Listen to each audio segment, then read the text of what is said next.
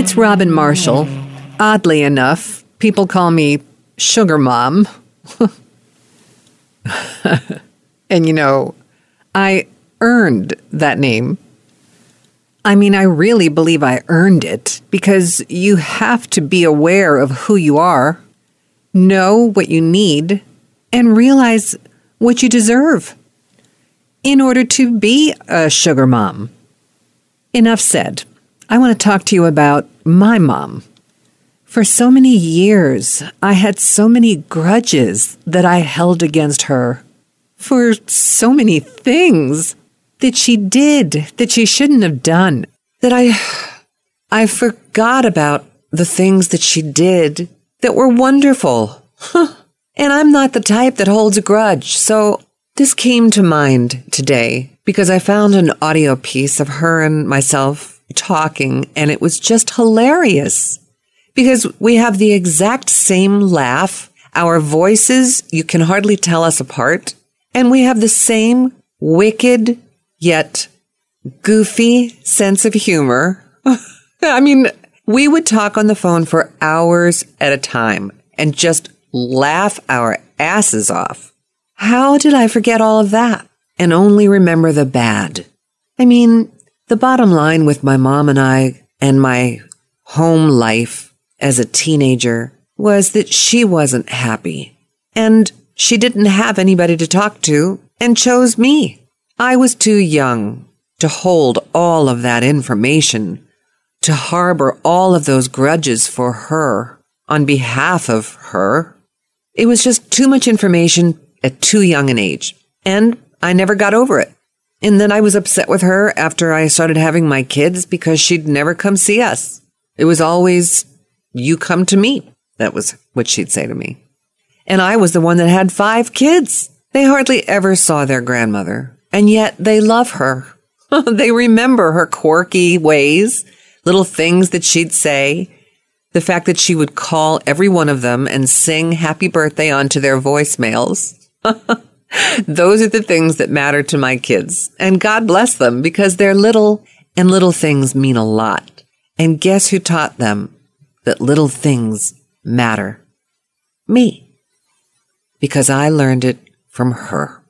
I can remember up until maybe 10, 11 years old, she was the greatest mom anybody could have ever wanted. I mean, she's the one that taught me to be creative, to be honest, to stop somebody from bullying somebody else, to stand up for myself, to be righteous. She taught me how to use makeup. She'd let me use her makeup when I was five years old. She knew I'd go into the bathroom and play with her things, and she never got mad at me. oh, I remember the gold eyeshadow the best. That was my favorite. It glittered. she taught me how to color and how to outline. And I taught all my kids the same things. When you outline a picture, it pops. You see? And none of this light coloring so it looks faded. I taught my kids the same way she taught me. If you pick up a crayon, you be prepared to push down on that paper and make it cover what you're trying to color. As a result, I became an excellent colorer. Thank you, mom. And she took it a step further. She taught me how to accent the pictures after they were done. For instance, if it was a picture of a rose, in a coloring book. We would first color darkly, pushing down on the crayon to do the flower and the stem and the petals and the leaves. And then we'd outline the whole picture in black. And then she would take the crayon, she would surround the picture with strokes of color outside of the picture so that it was on the paper itself which would further enhance the outlining of the vibrant picture that we colored. Now, who would think of doing something like that? I wish I could show it to you. She took my sister and I to the library once a week and we could get as many books as we wanted. She made me love the library. I did the same for my kids. Just the smell of the library. I still remember. They seem to be much more sterile now But I would do the same. Took five kids to the library. Each one of them would take 20 books out. We'd take them all home. We'd read them together and she used to read me stories. It's amazing how much I've mirrored her to the point where I look in the mirror and I see her many, many times. It stops me dead in my tracks. And I'm sure it happens to you too with your mom. It's crazy. We spend so much time saying we don't want to be like our moms while we're being like our moms. we grow into our moms. So when the time comes and you lose your mom, I wanted to give you a heads up because when you get that call and you hear somebody say, your mom just passed away, if you find yourself in that situation and you're the only next of kin, the spotlight is now on you. You don't have time for grieving. I'm going to tell you the things that you have to do. You might even want to grab a pen and paper. The first thing you have to think about is where have you left your suitcase? How long will you be gone? And do the math in your head as to how many pair of panties, if you wear them, what dress you're going to wear to the funeral, what shoes match the dress, and then maybe two or three other casual pieces of clothing that you just don't care about. You've got to get all that in the suitcase quickly. You'll need closure. You make calls to the institution your parent had been staying in and you call them over and over again because you're in shock. And there's always one more thing that you forgot to ask. How did it happen? Was she sleeping? Was it something I asked you to do that may have been the catalyst for her death? Did she feel anything? How long can I leave her there? Legally speaking. Those are the questions. Then you'll try to find the will to find her will. What did she want? A burial? Did she want to be cremated? You'll realize there is no will. There's only a way. And it's your way. You need to choose. And you do. It's tough, but you do. Then you call a list of funeral homes and you do comparison shopping. Oh my God, it's true. One place charges 5000 for cremation and a two hour visitation block, while another charges half of that and gives you the joint for the whole day. The thought process is borderline insanity. If they give it all for half price, it can't be the best place, right? So you keep calling other establishments until you realize it's a racket more often than not. Then you find the right place because the stranger on the other end of the phone makes you feel like they get you. They offer empathy, not sympathy. There's a remarkable difference between the two, especially while you're going through that madness you pay to have your parent made into ashes or filled with formaldehyde. Next, you pick your time slot for people to come see each other in the funeral parlor, who more than likely haven't seen you in 30 plus years. The conversations prematurely start playing in your head. My goodness, you got old. Then you kick yourself during the day because you know you've said the wrong thing most of the time in that three hour window inside your head, of course. You make phone calls from your parents' handwritten phone book to the same people you've already had those imaginary conversations with. Who in their right mind would choose a funeral home with a name they can't pronounce? Me. I had to keep looking at the website to phonetically read it on every phone call that I made. It would be nice if you and your family could make it to this shebang, so you need to book flights to get there. In my case, I needed to book six people in three different states. I have trouble booking my own flights. It's sort of an ADD issue, let alone close to a basketball team to coordinate everyone's flight to try and arrive and depart at the same time makes you forget about your lost parent in a hurry. In fact, you wind up talking to yourself the more frustrated you become. You died on purpose, didn't you, mom? Just to put me through all this aggravation. Admit it, mother. Damn it. You realize you forgot to book a van to get everybody from the airport to the hotel. Gone is the phrase room. You need to book a wing of a hotel to house all these people. You've got to find their significant other. This should have been the first thing I told you. But it was the first thing that I tried to do. I just couldn't find him. all day. I kept calling and calling. This man has lived with her for what feels like a zillion years, longer than she was married to my dad. And when he finally did call, saying he was on his way to see her, I had to tell him to turn around, that she wasn't there anymore. That went over well. You'll almost be ready for bed after this day of hell when you'll remember, shit, I forgot to write her obituary. This is not your blog type writing. This is structure. You got to pull from your days of learning cursive and coming home to show your mom, hoping she'll be proud of your work. And then it all starts to sink in. Damn. The Facebook dings that you'd been hearing all day. You decide that it might be a good way to unwind. And so you go and face the music. I'm so sorry for your loss. Please accept my condolences. And you realize if your friends are talking about this, then it must be true.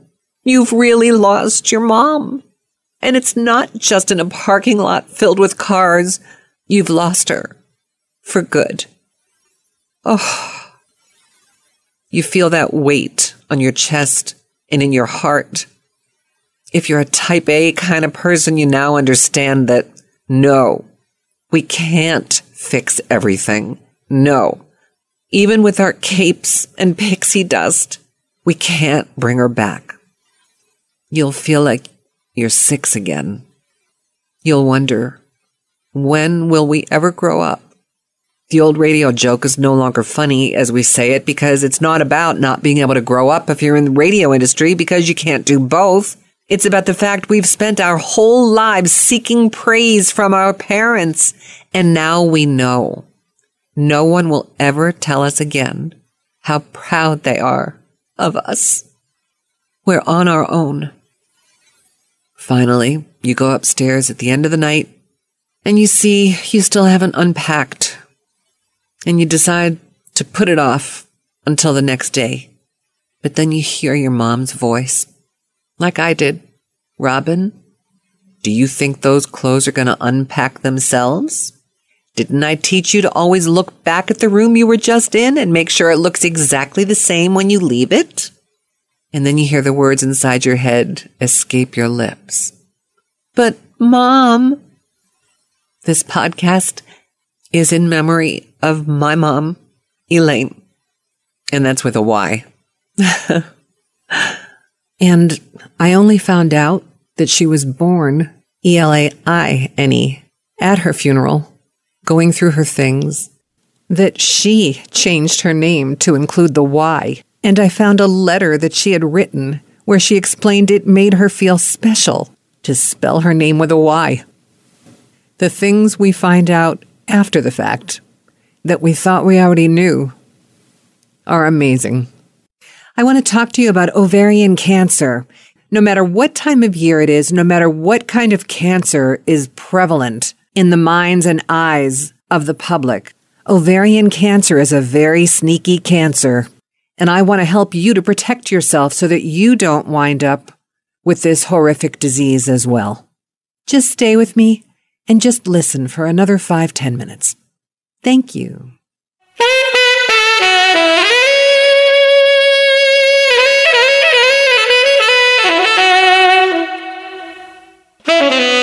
It's Robin Marshall. I want to talk to you about a very serious subject ovarian cancer and the National Ovarian Cancer Coalition asked me to write of my experiences while living with this disease today. They needed it for a tomorrow review. So in essence, they've given me a deadline. Luckily, I've lived through most of the trauma that goes with ovarian cancer, so deadlines are my friends. I say this with a kick in my step and a bit of dry wit on the side. I do my best work when I'm under the gun. Some even call me a smoking gun. I can remember the day I was diagnosed. We all say the same thing. What? I've been eating healthy, exercising, taking care of myself and my family for what feels like an eternity. This can't be happening to me. This only happens to other people. Truth is, we are other people, and it can happen to you. Even if you've lived in a bubble for your whole life, you still have to answer to genetics. Yes, you still get to blame your mom for something. I also remember thinking that ovarian cancer was a death sentence to women. At that moment, all five kids flashed across my mind. How do I continue to protect them from themselves or from me? My genes are in their bodies.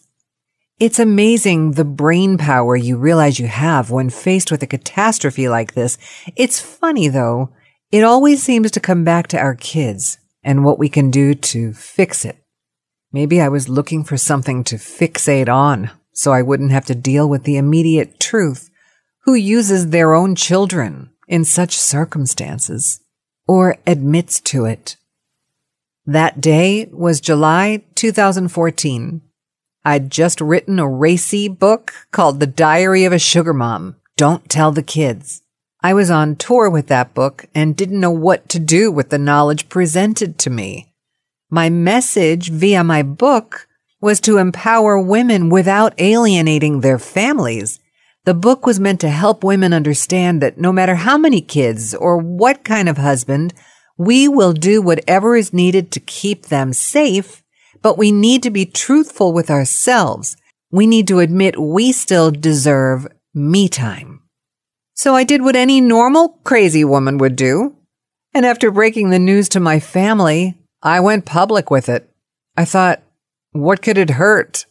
Really? Could it kill me any faster than this death threat called ovarian cancer? I know myself well enough to realize that I heal faster when I talk about things. And believe me, I started talking, blogging, podcasting, Facebooking, tweeting. I did anything that could get the word out to other women for one reason only. Girlfriend, you need to stop avoiding your yearly physicals. Go! Ovarian cancer doesn't show its pretty head unless something else gets in its way like the threat of cervical cancer or bleeding for no reason, maybe even exaggerated urinary tract infections. I just felt as if I was on a mission.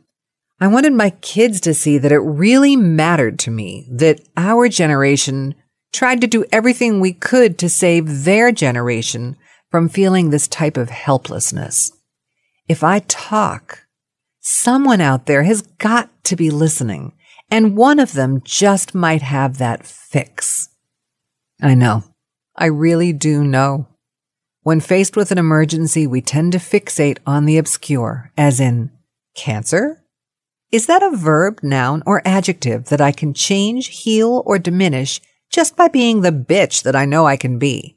Having the ability to open my mouth to all who will listen while adding my humor to keep them captivated just long enough to make them realize this is for real? I want you to know that ovarian cancer is now manageable. It's called a chronic cancer because most often it just won't go away. A good oncologist will be honest with you from the get-go and tell you that only 15% will live the first three years cancer free I'm not one of the lucky ones. I made it to two years without a hitch. I felt so empowered and continued to blog and podcast about this disease with the hopes of catching more women in my web of knowledge, trying to show them the way that I didn't even see the possibility of it catching up to me again. Wrong. It's the cancer that won't allow you to be brazen. It's that cancer that doesn't add extra inches to your heels. This type of cancer has got to be treated with respect and like roadkill at the same time. It's sneaky and must be taken seriously. And there's no one that took it more seriously than me. Still, even with the respect I paid, it came back and it's haunting me to this day. This is where we are today with ovarian cancer. We have chemotherapy, which robs us of what we feel is all of our dignity as women. At first, we may feel like this was our fault. We must have done something in the past that called for this monster in the present. The silver lining is we become stronger and learn there's more to us than our precious hair, body, and flirtatiousness. Our brains and souls become huge and share worthy. We want to tell other women to be careful, get checked, talk to our daughters, look at our genetics, etc., because we're great women in spite of the cancer. We now know who we are and what we are capable of doing. We become a force to contend with. Speaking for myself, I must have a dozen capes of a different color in my closet. There are so many different types of women that I knew I'd need an assortment of these capes to get us through. Some say cancer conqueror. Others read bite me. It's all the same message, but some women are just more sensitive than others. We also have promise in the air. Immunotherapy drugs, inhibitor drugs, cures that the FDA is this close to giving the green light to. I'm speaking from hands on experience. Two years clean. And then my blood test came back higher, higher, and higher. It's called a CA125 and it's a great way to measure ovarian cancer, but it's not a true indicator. That's the part that really messes with your brain. It measures inflammation in your body. And it can come from being sick, the flu, really anything. Oncologists will say one of two things if your numbers come back higher at a steady incline. Let's wait and see. Or, this is very characteristic of this disease. I've seen it many times. The cancer is back. All of a sudden it becomes your choice. You need to decide what your best course of action will be. Do I go on the inhibitor drugs this time around? Or do I wait it out and see if maybe, just maybe, something else is inflamed inside of my body that I just can't see yet? Ovarian cancer is a guessing game. We need to stay ahead of it by being proactive. First you find it, then you fix it. Finally, you watch it. And you do your best to stay ahead of it. I always felt from the very beginning, when I first started yapping, if I could save one woman's life just by opening my mouth, it was worth it. I still feel the same way. I hope you'll take me very seriously, even in my entertaining way of discussion, and never miss a yearly physical again. I'm always available too. You can find me on Facebook at Sugar Mom, Twitter, Real Sugar Mom, my podcast is Sugar Mom Podcast on iTunes and many others. And finally, my website is sugarmom.net or go to robinmarshall.com. I'm very much there for you. I am the one true friend you've got. I'll always tell it like it is and will help you through.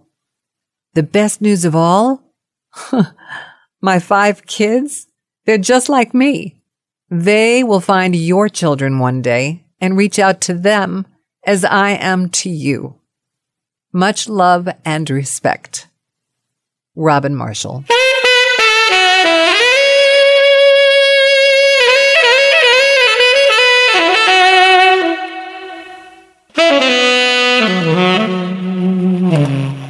A Westwood One podcast production.